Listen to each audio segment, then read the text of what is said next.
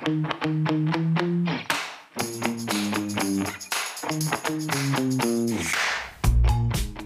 everybody. Sharyl Attkisson here. Welcome to another edition of the Sharyl Attkisson podcast on justthenews.com. I hope you'll check out all the Just the News podcasts. You can go to justthenews.com and see the list of them on the homepage. Today, a fascinating interview with a really great investigative reporter named Paul Thacker, who probably has better insight than most into the conflict of interest among scientists and science reporters when it comes to COVID information.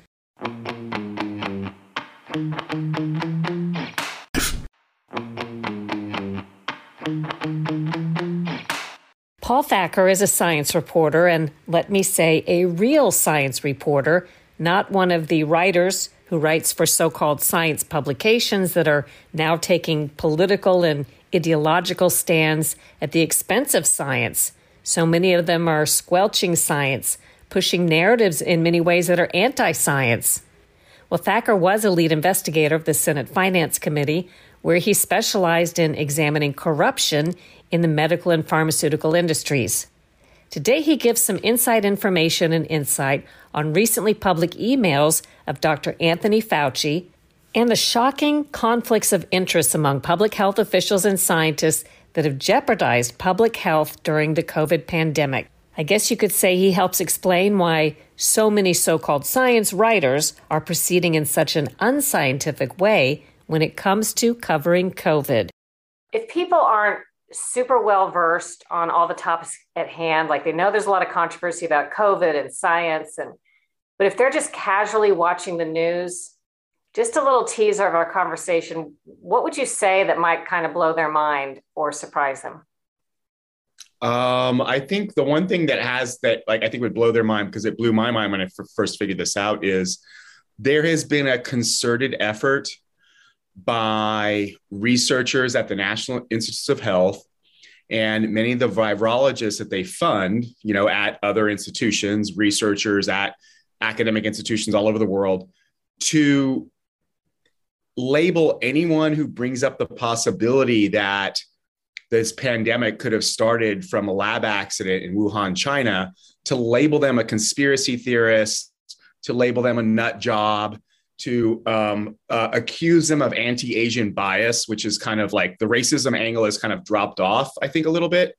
And I think I think the racism thing kind of dropped off. I would say like last summer because people started pointing out they're like, well, why is it racist to say that it came from a lab, but it's not racist to say that it came from a food market in China. Like, how does that work? Like, how did you construct that one in your head? And like, no one could give an answer to it because it was crazy. Like, it never made any sense, you know? Well, let's dive right in to the Fauci emails because there was always, when I started learning more facts and looking at the grant documents and seeing that what was being reported was wrong and false, you know, this is early on, surprised me too, even though I understand some of what's happened to science Right. But, um, I came up with the theory that, which I think is kind of borne out, if Dr. Fauci were involved in the funding decisions. We did fund the Wuhan lab. We did fund gain of function research here in the United States. We did fund right. research in partnership with the Chinese scientists, communist right. Chinese, which, by the way, almost the whole scientific community thinks is ill advised. They don't know right. why we're paying our adversary to do sensitive research that could be very dangerous, but this is a decision made um, by NIH and our Defense Department and the US right. Agency for International Development. So then these people who are in charge of our policy and who are debunking the lab theory ahead of time before there's been an investigation, they have a vested interest in not letting people know it came from the lab if it did, or not letting people ask questions because they're part of that um, that intersection. Right. And, well, they're they're they're they're directly implicated. Well, and so that's worse than what you think. If if a major, the, arguably the single most important person in this country when it comes to policy and who people are listening to, Dr. Fauci, is directly right. involved in the controversy and didn't disclose that, by the way, when he was debunking the lab theory and dis- trying to discredit other scientists. That seems extremely serious. Well, uh, it's it's interesting because to some degree he was directly debunking But in other ways, what he was doing is, is he was sort of very silently behind the scenes saying nothing. I mean, let's let's be clear about Anthony Fauci. This is not a man who's shy about expressing an opinion about things or pointing out when he sees things are wrong in the media. And we saw studies come out that called it a conspiracy theory. We had people go on the news all the time, call it a conspiracy theory. At most, Anthony Fauci never denied, never tried to debunk what these people were saying, right? He sat back and just let it all happen. And then what's happened over the last, I would say the it was probably I first became aware of the sort of craziness of all of this, I would say in like late 2020. And what happened with me was I read something that said it was a conspiracy theory to say that it came from a lab in Wuhan. And I was like, but why? Like, I mean, I don't know how this thing happened. It could have come from a lab. Like, we don't know. There's no evidence, like, to tell us where this thing came from. We're trying to figure it out. So I would post this kind of stuff on Facebook and I would have these other science, I don't call these people reporters, I call them science writers because they don't do reporting. They write about science and they would be you know saying things about my facebook you know posts how i was wrong how i had you know what um, i was going to the dark side for report you know for posting this kind of stuff which i thought was just very strange and then i think the first thing that kind of punched through it all was an article in new york magazine around late 2020 early 2021 that argued it came from a lab and this totally panicked and freaked out science writers at the New York Times, Nature Magazine, Science Magazine. This is craziness. It wasn't just that. There's a guy who writes for a public radio station in New York. I, I don't know what the was it WN, WNYC, I think is what, what which one it is, who compared people who argued that it could have come come from a lab with climate deniers that they're the same as climate deniers. I've seen there's a reporter who writes for Scientific American who made the link between people who's uh, a book out right now that talks about the lab leak and said this book reminder of a book on Holocaust denial. This is what she tweeted. Um, so it's it's just been completely crazy. And what's happened is is that over time, emails have come out that have been picking all of this apart.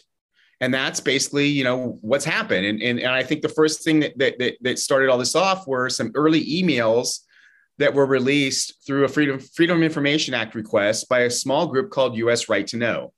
And what these emails showed is that one of the very first publications that came out arguing there was a conspiracy theory, right? It was in the Lancet, and like right after the pandemic started and it said, We support our Chinese colleagues and people who say that it may have happened from a lab are engaging in conspiracy theories.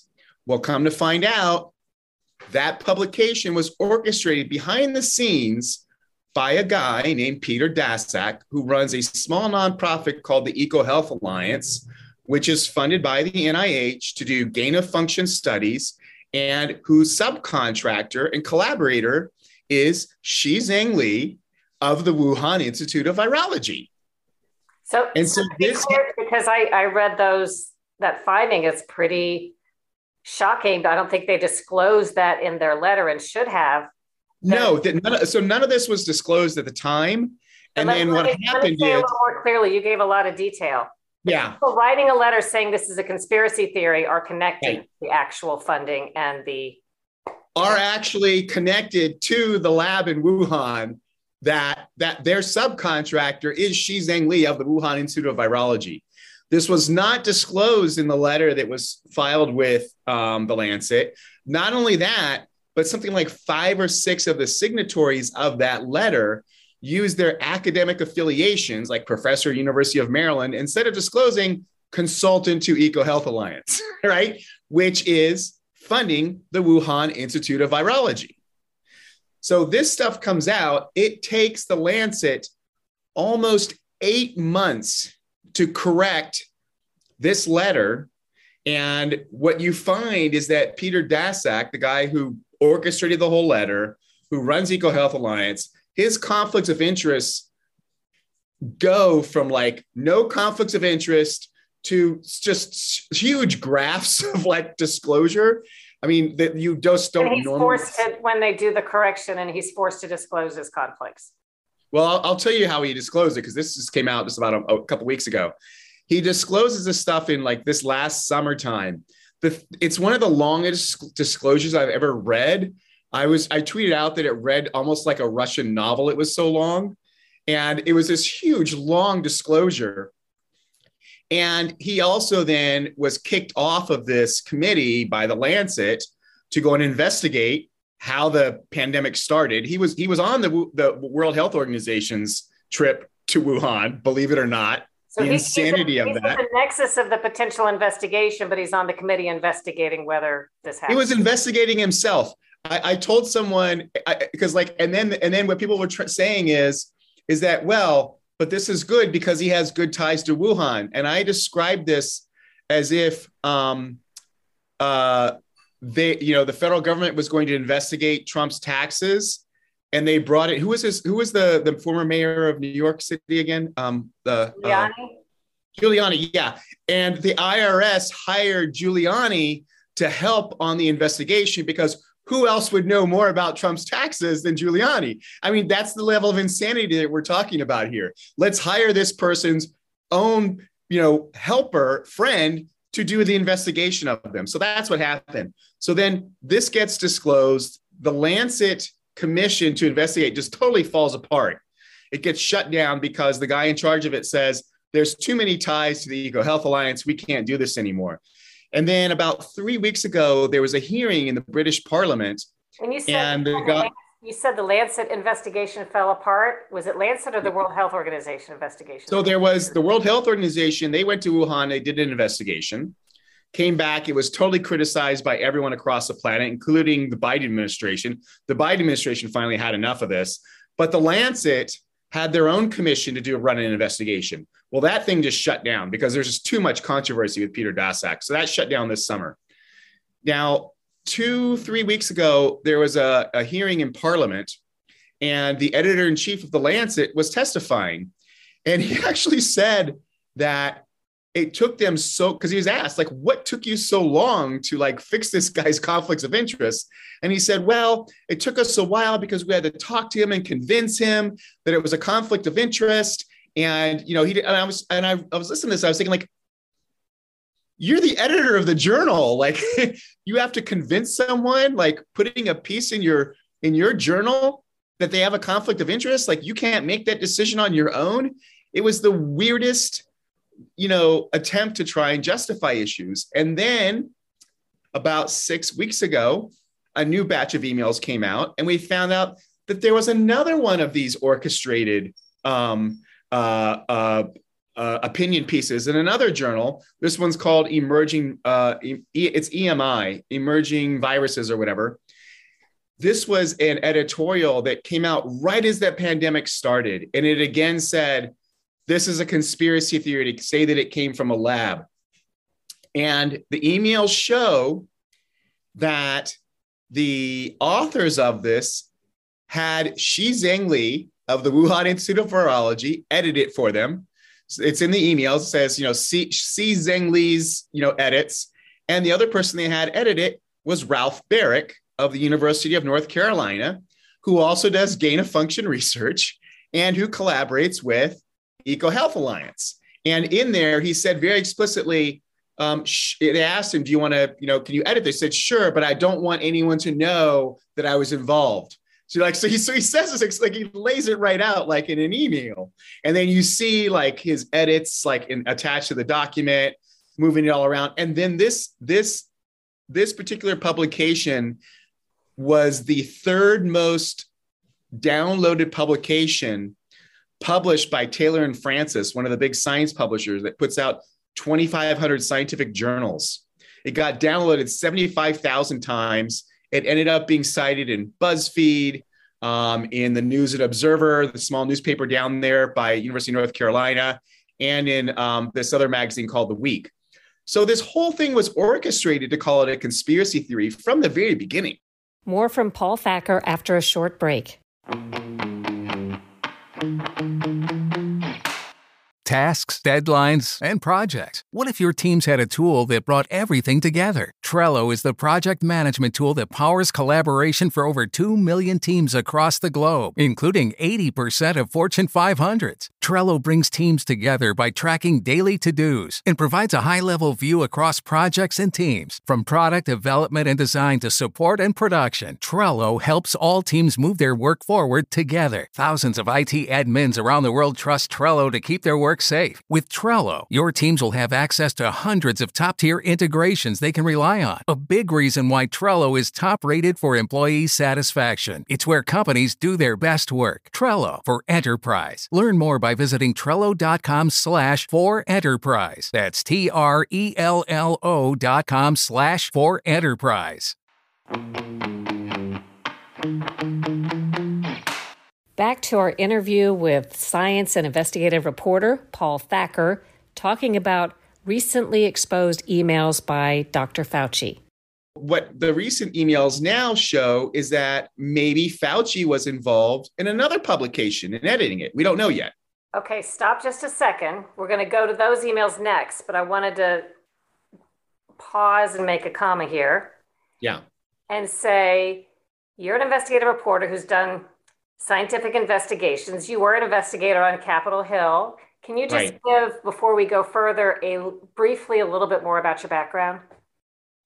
So I, um, I was a, I, you know, I've been a long-term reporter, and then what happened was, I was working at a small science journal, um, and I investigated some bad things. I investigated, I, I tripped over um, a letter that was sent to DuPont by a Science for Hire group where they were trying to explain how they were going to um, deny the science on a chemical called PFOA. And I reported about that, not knowing that one of the vice presidents for that company was on the board of the American Chemical Society where I was working. so I got pushed out the door. Well, just so you know, that story that I wrote, that was the very first story about because the, the document was leaked by a lawyer named Rob Bilott, who you may have heard of because there was a movie out called Dark Waters that was put out about two years ago that he starred in about the whole history of everything about DuPont. So I've been doing these investigations about corruption, you know, now for like 15 years in science. And then I went and worked on the Hill doing investigations about corruption, mostly in the pharmaceutical industry, and helped to pass a bill called the Phys- Physician Payment Sunshine Act, um, which allows you now to go and look up your doctor to see who your doctor is taking money from. Because the vast majority of corruption in pharmaceuticals does not happen without the willing aid of physicians who are paid by industry to do the research studies, to go talk in front of the media, to teach other doctors, um, and um, you know to get grants. So that's how the whole system operates. Who do you work for on the Hill? I, w- I worked for Senator Grassley, who's um, a Republican from Iowa, and I was on a committee called the Senate Finance Committee, which I was doing investigations about healthcare because uh, the Senate Finance Committee oversees Medicare and Medicaid, which are the two biggest, um, you know, healthcare, uh, uh, federal healthcare programs.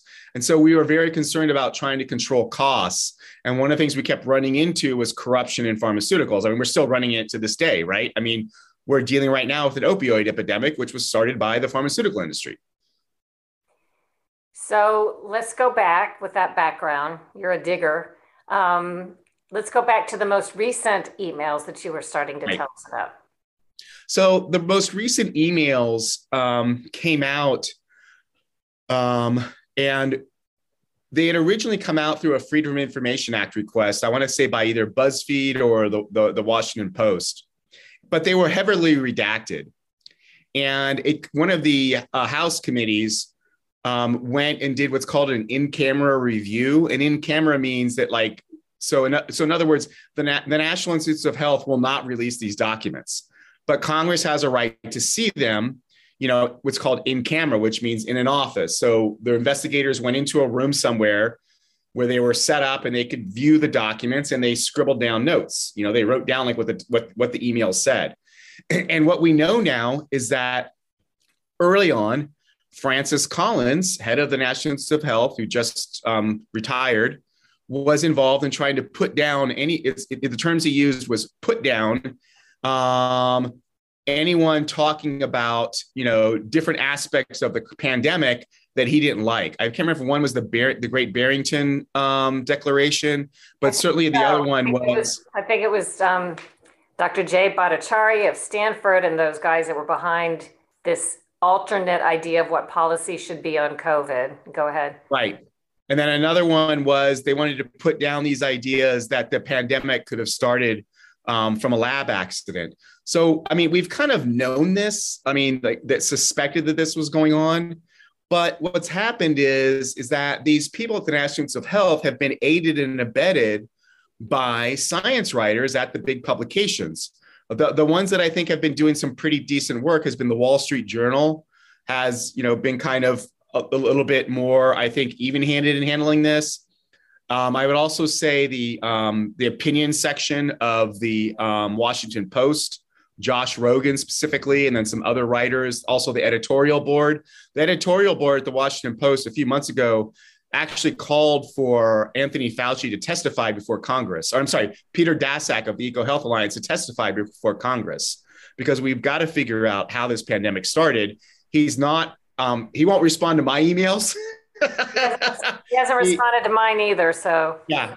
Well, he's actually just so you know, um, the reporter who's done more work on lab accidents than any other journalist in the United States is a woman named Allison Young, who was at um, USA Today, ProPublica. She's now teaching um, journalism for the University of Missouri Washington program. She's done like so much investigation. I mean, because she was in Atlanta for a while, so she did just tons and tons of reporting on this. He blocked her on Twitter. Uh, you mean Alicia Mundy? No, Allison Young. Okay, Allison Young.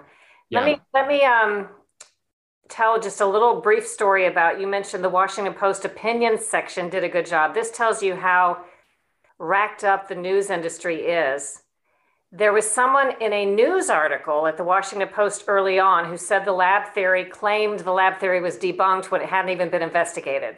And this right. writer for the news section didn't attribute her opinion, which was wrong, right.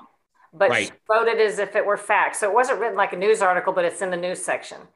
Then along comes Josh Rogin in the opinion section, who writes a news article that's more like a news article because it's attributed properly and it's written factually. And he calls into question the whole idea that it had been debunked. He actually had cables that showed uh, communications right. that led to the idea that this lab theory certainly hadn't been debunked and was actually pretty credible. So he's in essence debunking her fake debunking early on of the lab theory. Right. But it's the opinion section doing the reporting, and it's the reporting section doing the opinion.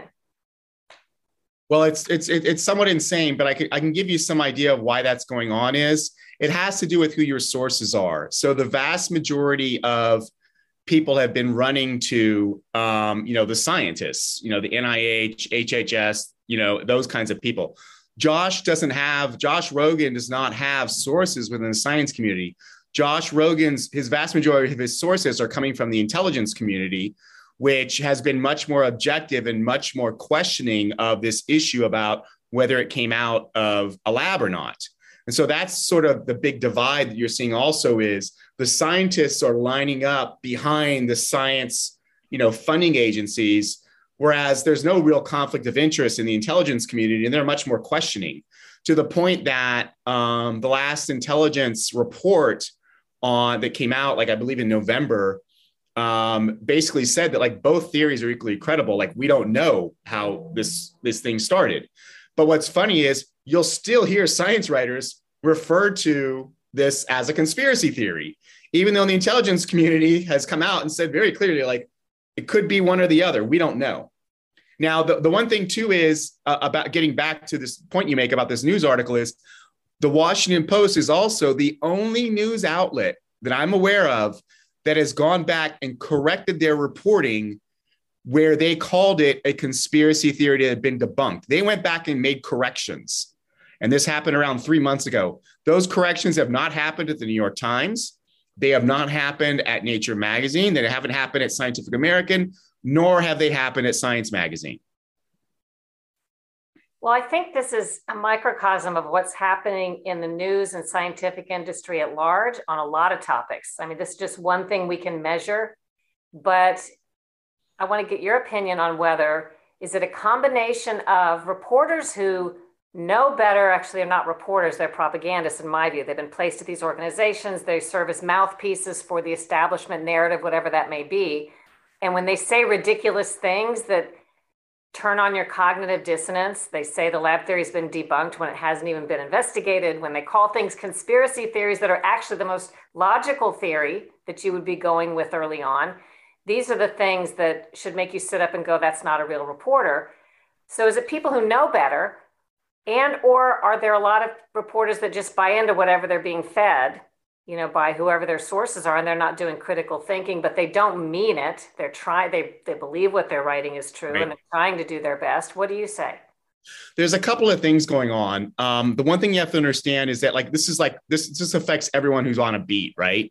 You can't piss off your sources. So if you're on a beat, you know whether you're covering science, whether you're covering you know international affairs, the local government, it's it's not it's very hard to like basically poke those people very hard like you know or the white house like you just want to kind of report what they say and then someone else has to come along after you've gotten them on the record and point out like ah this doesn't make sense. So that's partly it. It's it's it's the people who are just get like in every area of journalism they get you know drawn in by their own beat.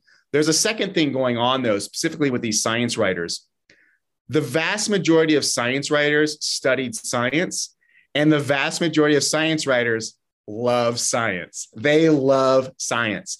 Now, there's a really interesting ex- counterexample of this. Uh, uh, another example of this that um, I ran across. The uh, you know, so everyone knows now that R. Kelly, the singer, right, was you know sexually abusing little girls. Um, I, I think is he in jail now? I'm not even sure where he is right now. But the person who first exposed this was a writer working at one of the Chicago newspapers back in like 2000 and he was ignored for years. And um, it finally started coming to light that you know that R. Kelly really is a sleaze bag. I would say around 2012, 2013.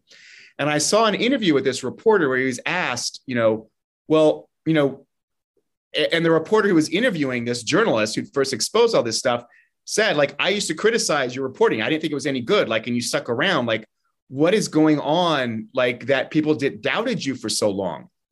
And he, it was really interesting what he said. He's now actually a journalism professor. He said, the thing about um, music journalists is that the vast majority of them got into music journalism because they're fans of the music. And so that's part of the problem is these science writers are not really reporters. They're not asking questions. They're fans of the science. They're in awe of the fact that they could like be in a room with a Nobel Prize winner or a guy who runs a huge agency. And but so they're not clear. When you say they're fans of the science, they're actually being very unscientific by ruling out theories that haven't been ruled out and by grasping right. onto propaganda that's not, you know, right. provably false.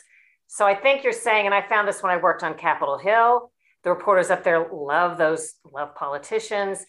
Right. It's like, Same a. Group, it's like a groupie thing almost. Yeah, right. It's a groupie thing or fans. You can do a search online, search for Paul Thacker and Substack. That way, you can subscribe to his newsletter on the Disinformation Chronicles. I guarantee you'll learn a lot. I hope you enjoyed today's podcast. Leave us a good review, subscribe, and share it with your friends. Support independent journalism by visiting my new Sharyl Attkisson store. Check out justthenews.com online and don't forget to subscribe to the Sharyl Attkisson podcast, my other podcast, Full Measure After Hours, and all the Just the News podcasts wherever you like to listen. Do your own research, make up your own mind, think for yourself. All right, folks, all of you know the story about my crick in my neck and how I bought a My Pillow a few years ago, and all of a sudden my neck just healed up. In fact, the orthopedist couldn't figure out what the heck had John done. I, it was simple. I just bought one of Mike Lindell's pillows, and I all of a sudden found I wasn't sleeping right on my pillow. Mike's pillows did the trick. Well, guess what? He's done it again. He's got something new. He's now introducing his new My Slippers. You want the best slipper ever, the best foot experience late at night. Well, Mike has got, he took over two years to develop this. He designed it to wear this slipper indoor and outdoor all day long. It's comfortable, it's durable. It's made with My Pillow foam and impact gel to help prevent fatigue in the slipper, and it's made with quality leather suede. They look good, they feel good, they wear good. For a limited time now, Mike is offering 50% off his new My Slippers. You will also receive a free book with any purchase. The My Slippers are so comfortable that you'll want to get some for the whole family. It's a great gift, especially heading into springtime. So here, here's what you do. You go to mypillow.com and click on the radio listener square and use the promo code Just News. That's easy to remember, right? The promo code Just News, and you will get deep discounts on all the My Pillow products, including the Giza Dream bed sheets the My Pillow mattress topper, and of course the My Pillow towel set. And don't forget, y'all want those My Slippers? You gotta have them. They're incredible. Here's another way you can take advantage of this. You can call 800 951 3715 and use the promo code Just News when someone picks up. Call 800 951 3715. Use the promo code Just News. Pretty simple stuff for the best slipper sheet pillow experience of your life. Our heart is growing. Want to fly to Syracuse? Upstate has it all. Southwest is now selling nonstop service to Syracuse Hancock International Airport. With Southwest, you can enjoy low fares with two bags free and no change or cancel fees. Only at southwest.com. Big heart, low fares. Book your Southwest flight today from Syracuse Hancock International Airport. Book now at southwest.com.